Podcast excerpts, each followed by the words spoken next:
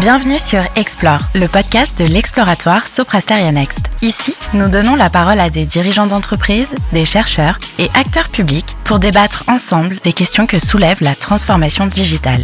Ce programme s'inscrit dans le cadre de notre Doutank, l'exploratoire, un espace de réflexion et d'expérimentation qui place l'éthique et la confiance au cœur de la vie des organisations.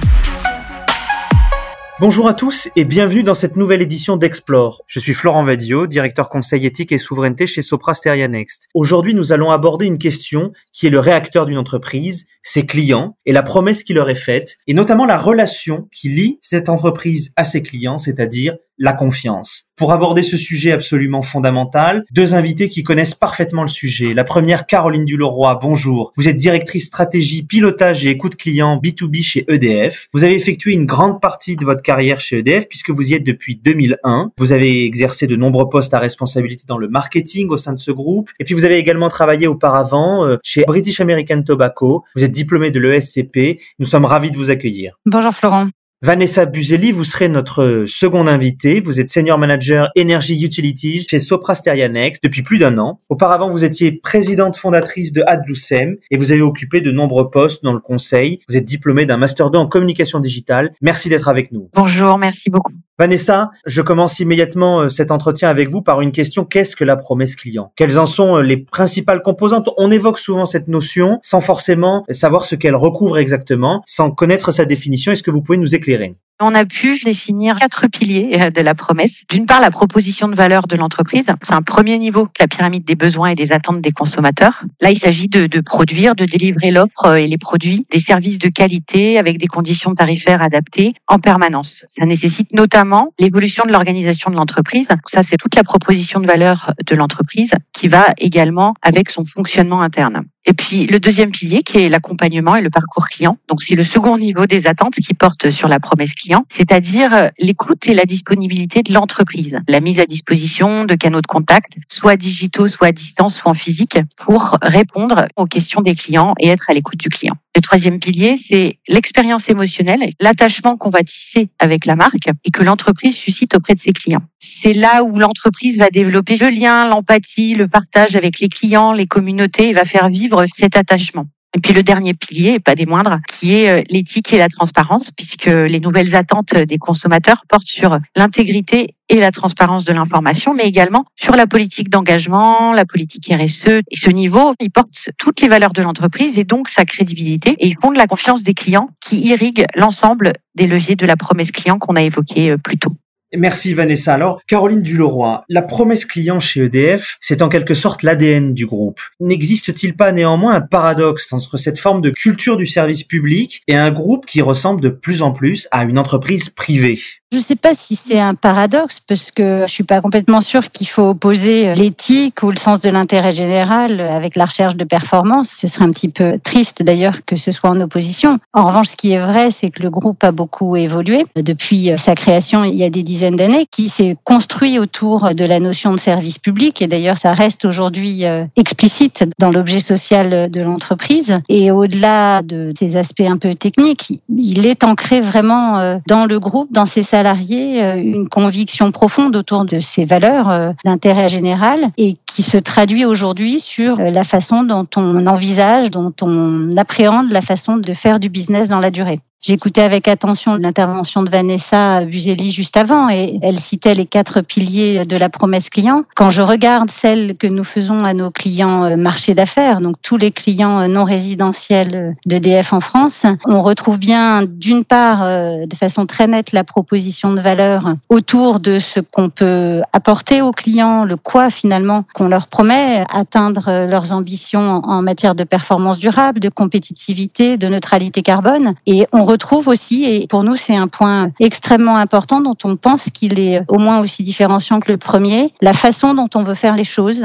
avec euh, une exigence de qualité, de fiabilité, un souci de l'intérêt général, une innovation utile et construire de la confiance durable. Je pense que c'est la façon, euh, peut-être en 2021, dont le service public euh, des années 50 aujourd'hui se manifeste avec des enjeux business qui sont bien compris par absolument tout le monde et qui ne sont, à mon sens, pas du tout antinomiques avec cette notion d'intérêt général. Caroline Duleroy, j'évoquais dans une précédente question un éventuel paradoxe entre la situation d'EDF groupe privé et sa promesse client au service de l'intérêt général. N'existe-t-il pas un deuxième paradoxe qui est de poursuivre un objectif d'intérêt général pour une clientèle d'entreprises privées? Ils ont aussi euh, des préoccupations euh, qui sont tout à fait compatibles et voire euh, qui nécessitent cet engagement de notre part. On parle de tous les clients qui ne sont pas clients résidentiels, donc on va vraiment du tout petit professionnel jusqu'à la très grande entreprise, et en passant par les collectivités locales également, quelle que soit leur taille. Donc c'est une diversité d'attentes qui est très grande. Quand on s'adresse à des clients collectivités locales, les notions d'intérêt général, d'éthique sont évidemment au cœur des enjeux, mais de manière générale quand on est euh, en 2021 avec euh, de la part de nos clients des attentes très fortes en termes de réduction de consommation d'énergie, euh, de verdissement de leur mix, de participation finalement à leur niveau aux enjeux climatiques et de transition énergétique. C'est vraiment pas ni de l'idéologie ni de la naïveté, mais on a un intérêt, encore une fois bien compris, à le faire dans la durée. Je suis absolument convaincue du sens que ça porte pour le client de s'ancrer dans ces valeurs d'intérêt général et de services publics. Je suis absolument convaincue que d'un point de vue euh, compétitivité, performance dans la durée, s'inscrire dans une relation de confiance et de transparence avec les clients plutôt que de faire euh, peut-être des coûts commerciaux sans lendemain est source vraiment de, performance. Ça me coûte très très significativement moins cher de garder un client satisfait dans la durée que d'aller en reprendre un à la concurrence euh, pour chaque client que j'aurais perdu en n'étant pas au rendez-vous de ses attentes et au niveau de transparence qu'il attend de notre part. Donc, euh, je pense qu'y compris euh, avec la clientèle marché d'affaires, ça prend tout son sens. Alors vous posez effectivement un lien très important entre la démarche de promesse client, l'éthique et la performance économique. On aura l'occasion euh, d'y revenir. Vanessa Buzelli, ces éléments très forts de la promesse client ont-ils connu une distorsion euh, du fait de la crise sanitaire? Les entreprises ont-elles dû en quelque sorte euh, rabattre de leurs ambitions en matière de promesse client pour survivre économiquement dans ce cadre? Est-ce que vous pouvez nous donner quelques éléments d'observation? Alors forcément, déjà avec le premier confinement dur, la crise sanitaire a eu un impact sur la relation client puisque elle a dû subir la distanciation sociale. On ne pouvait plus euh, être en contact direct avec les gens. Donc, il a fallu mettre en place pas mal de choses. Elle a un peu bousculé cette relation client et donc les, les entreprises, comme les clients d'ailleurs, ont dû s'adapter à de nouveaux paradigmes. Et il a fallu mettre en place à la fois euh, les outils pour euh, conserver cette promesse client et puis les choix des entreprises ont été aussi beaucoup plus clairs, en tout cas beaucoup plus visibles du point de vue des clients puisque euh, entre euh, la relation client, la qualité du produit, la livraison, les actionnaires et les choix finalement au quotidien des entreprises dans cette période-là ont été euh, beaucoup plus manifestes pour les clients. Caroline Duleroy, du côté d'EDF, quelle a été la réponse à la crise pour maintenir une satisfaction client optimale? Alors, elle a été de plusieurs ordres, mais j'en retiendrai deux qui font le lien avec ce qui vient d'être dit. D'abord, et ça c'était bien avant la crise, et c'est totalement indépendant de ce qui se passe depuis un an, ça fait aussi euh, le lien avec nos valeurs d'intérêt général que je citais tout à l'heure. On a fait le choix d'EF depuis longtemps, et on n'y a jamais dérogé, de garder tous nos conseillers clients en France. Ils ont donc tous vécu l'année dernière la période de crise sanitaire. Notre engagement, ça a été de leur permettre, dans des délais absolument records, de euh, passer en télétravail, d'être capable depuis chez eux, bien souvent à l'époque avec leurs enfants euh, derrière euh, qui attendaient pour les devoirs, de continuer à répondre à nos clients. On n'a eu euh, absolument aucune rupture de service à ce moment-là et on sait parce que nos clients l'ont manifesté de façon très explicite, notamment dans les enquêtes de satisfaction, que ça a été extrêmement apprécié de sentir de leur part un engagement de nos conseillers et de l'entreprise derrière eux à continuer à les servir dans un contexte qui était le même que celui que ses clients connaissaient. L'autre façon qu'on a eu de faire face euh, à la crise, ça a été d'être présent aussi pour euh, tous nos clients dans un moment qui euh, a représenté aussi une opportunité pour les clients de renégocier et de, de souscrire des contrats à un moment où le marché de l'électricité a baissé du fait aussi de la crise. Et nos commerciaux, de la même façon, en télétravail de façon hyper réactive, ont été présents pour accompagner les clients à un moment qui était un peu inattendu, mais qui s'est avéré aussi un moment important pour le business et nos résultats d'enquête de satisfaction et nos résultats commerciaux euh, de l'année dernière témoignent que c'était la bonne posture, en tout cas qu'elle a été euh, très appréciée par nos clients. Vanessa Buzelli, Caroline Duleroy l'évoque, il existe une relation quasi personnelle entre le client et son entreprise. Et d'ailleurs, dans une note que vous publiez récemment au sein de l'exploratoire, vous évoquez une relation émotionnelle avec le client. Alors, est-ce que vous pouvez détailler cette notion-là? Est-ce que ça ne relève pas finalement d'une nouvelle ruse marketing? Alors la ruse marketing, je ne crois pas. C'est vrai qu'en période de crise, on l'a tous vécu, euh, les émotions, elles sont un peu à fleur de peau. Euh, il y a une anxiété pour tout le monde. L'angoisse, elle est palpable. Et donc, les émotions, de façon générale, sont démultipliées dans l'expérience émotionnelle. Le client, il est confronté euh, aussi dans sa relation à l'entreprise au manque de visibilité sur la délivrance d'un service ou d'un remboursement. Donc de ce fait, la relation qui lie habituellement l'entreprise à son client, elle est beaucoup plus instable et donc perturbée. Ce qui signifie aussi de l'autre côté pour une capacité finalement amoindrie à maîtriser les tenants de cette relation. Donc la question de savoir sur quel registre, sur quel ton jouer devient centrale pour l'entreprise. Dans quelle mesure est-ce qu'il faut faire preuve d'empathie, de solidarité, de transparence? Et l'exemple du secteur de l'assurance est très parlant. Les acteurs du secteur ont dû expliquer à leurs assurés euh, professionnels que le risque pandémique n'était pas assurable et non couvert par les contrats actuels. Et une annonce aussi délicate et aussi bien fondée soit-elle était très difficile et aurait dû impliquer aussi beaucoup d'empathie et de pédagogie face à des situations de vie euh, bouleversées, des entreprises qui sont mises en danger de faillite. Ce qui a été largement reproché finalement aux assureurs, c'est de ne pas avoir pris en compte cette réalité de leurs assurés dans leur discours et dans leur communication, et finalement d'avoir ignoré cette émotion collective. Et l'impact durable de cette période sur l'image du secteur témoigne vraiment de l'importance du lien émotionnel dans l'expression de la promesse client.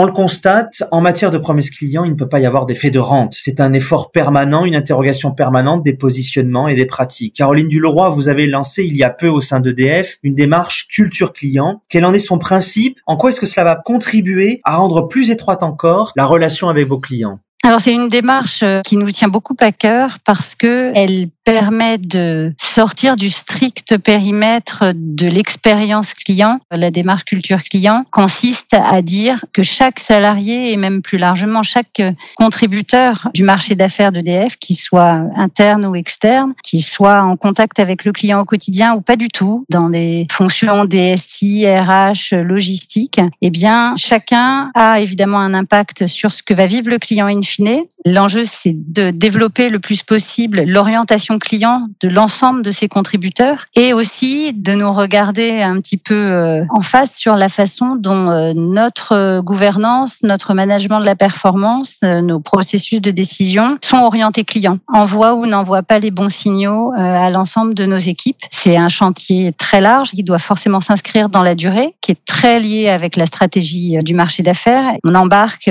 les 3000 salariés du marché d'affaires, plus tous les contributeurs complémentaires dans cette démarche qui est euh, extrêmement fédératrice, d'ailleurs qu'on utilise comme un levier de transformation euh, important au sein du marché d'affaires. Vanessa Buzelli, on le constate, la question de l'accompagnement du parcours client est l'un des piliers que vous évoquiez au début de l'entretien. Elle est fondamentale. Elle conditionne une grande partie de notre capacité de répondre à cette promesse client. Est-ce que vous pouvez détailler cet aspect? Tout à fait. L'accompagnement client, c'est une condition sine qua non, notamment de la rentabilité de l'entreprise. Dans un contexte où finalement le client peut jouir d'une offre très large, pas seulement locale, ce qui a été permis par Internet, où il peut avoir euh, toute l'information, les comparatifs, le choix qu'il souhaite. Le client a développé de nouvelles exigences et de nouveaux comportements. Donc il veut bien sûr euh, l'immédiateté, euh, la personnalisation. En somme, il veut tout, tout de suite et se sentir unique. Donc il est plus volatile. Donc si l'entreprise veut conquérir des clients, les fidéliser, en faire des prescripteurs, elle ne doit pas uniquement se fonder sur la qualité de ses produits et ses services. Sinon, pourquoi euh, miser euh, sur le label élu euh, service client de l'année? C'est vraiment un gage de qualité, un label différenciant par rapport à une offre qui peut être euh, moins chère. La satisfaction du client, c'est un gage de compétitivité et de rentabilité pour une entreprise. C'est de plus en plus euh, l'expérience client finalement dans sa globalité qui compte, avec un rôle fondamental de l'attention de l'entreprise à son client sur tous les points de contact. Et moi, je pense, pour aller dans le sens de Vanessa, que euh, aujourd'hui, un client qui choisit de venir chez EDF,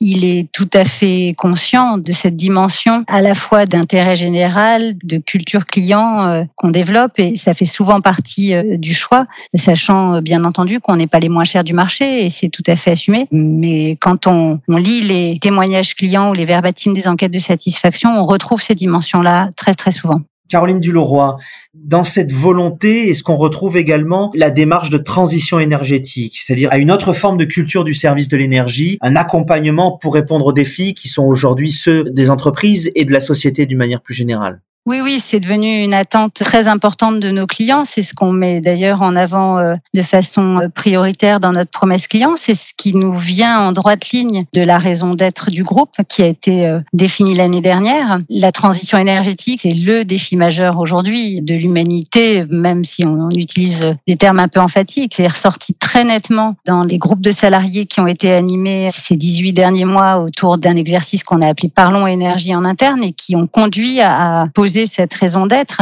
Et si je vais plus loin, c'est une façon de décliner les notions qu'on a abordées beaucoup de service public ou d'intérêt général aujourd'hui. Aujourd'hui, l'intérêt général, c'est peut-être d'abord et avant tout de contribuer à la transition énergétique. C'est ce que nous revendiquons et c'est vraiment ce qu'attendent nos clients à des degrés très divers. Nos clients sont très très euh, variés, différents euh, en taille, en attente, mais ces enjeux autour de la transition énergétique ressortent euh, à tous les niveaux de la part de nos clients et c'est pour nous un des cœurs de notre accompagnement vers eux. Vanessa Buzeli, la question de la transition énergétique, on l'a vu avec Caroline Duleroy, est absolument euh, fondamentale. Elle participe d'une démarche de responsabilité sociale et environnementale de l'entreprise. Est-ce que EDF est un cas à part du fait de son segment d'activité ou est-ce qu'on peut constater une tendance similaire dans d'autres entreprises que vous auriez pu scruter?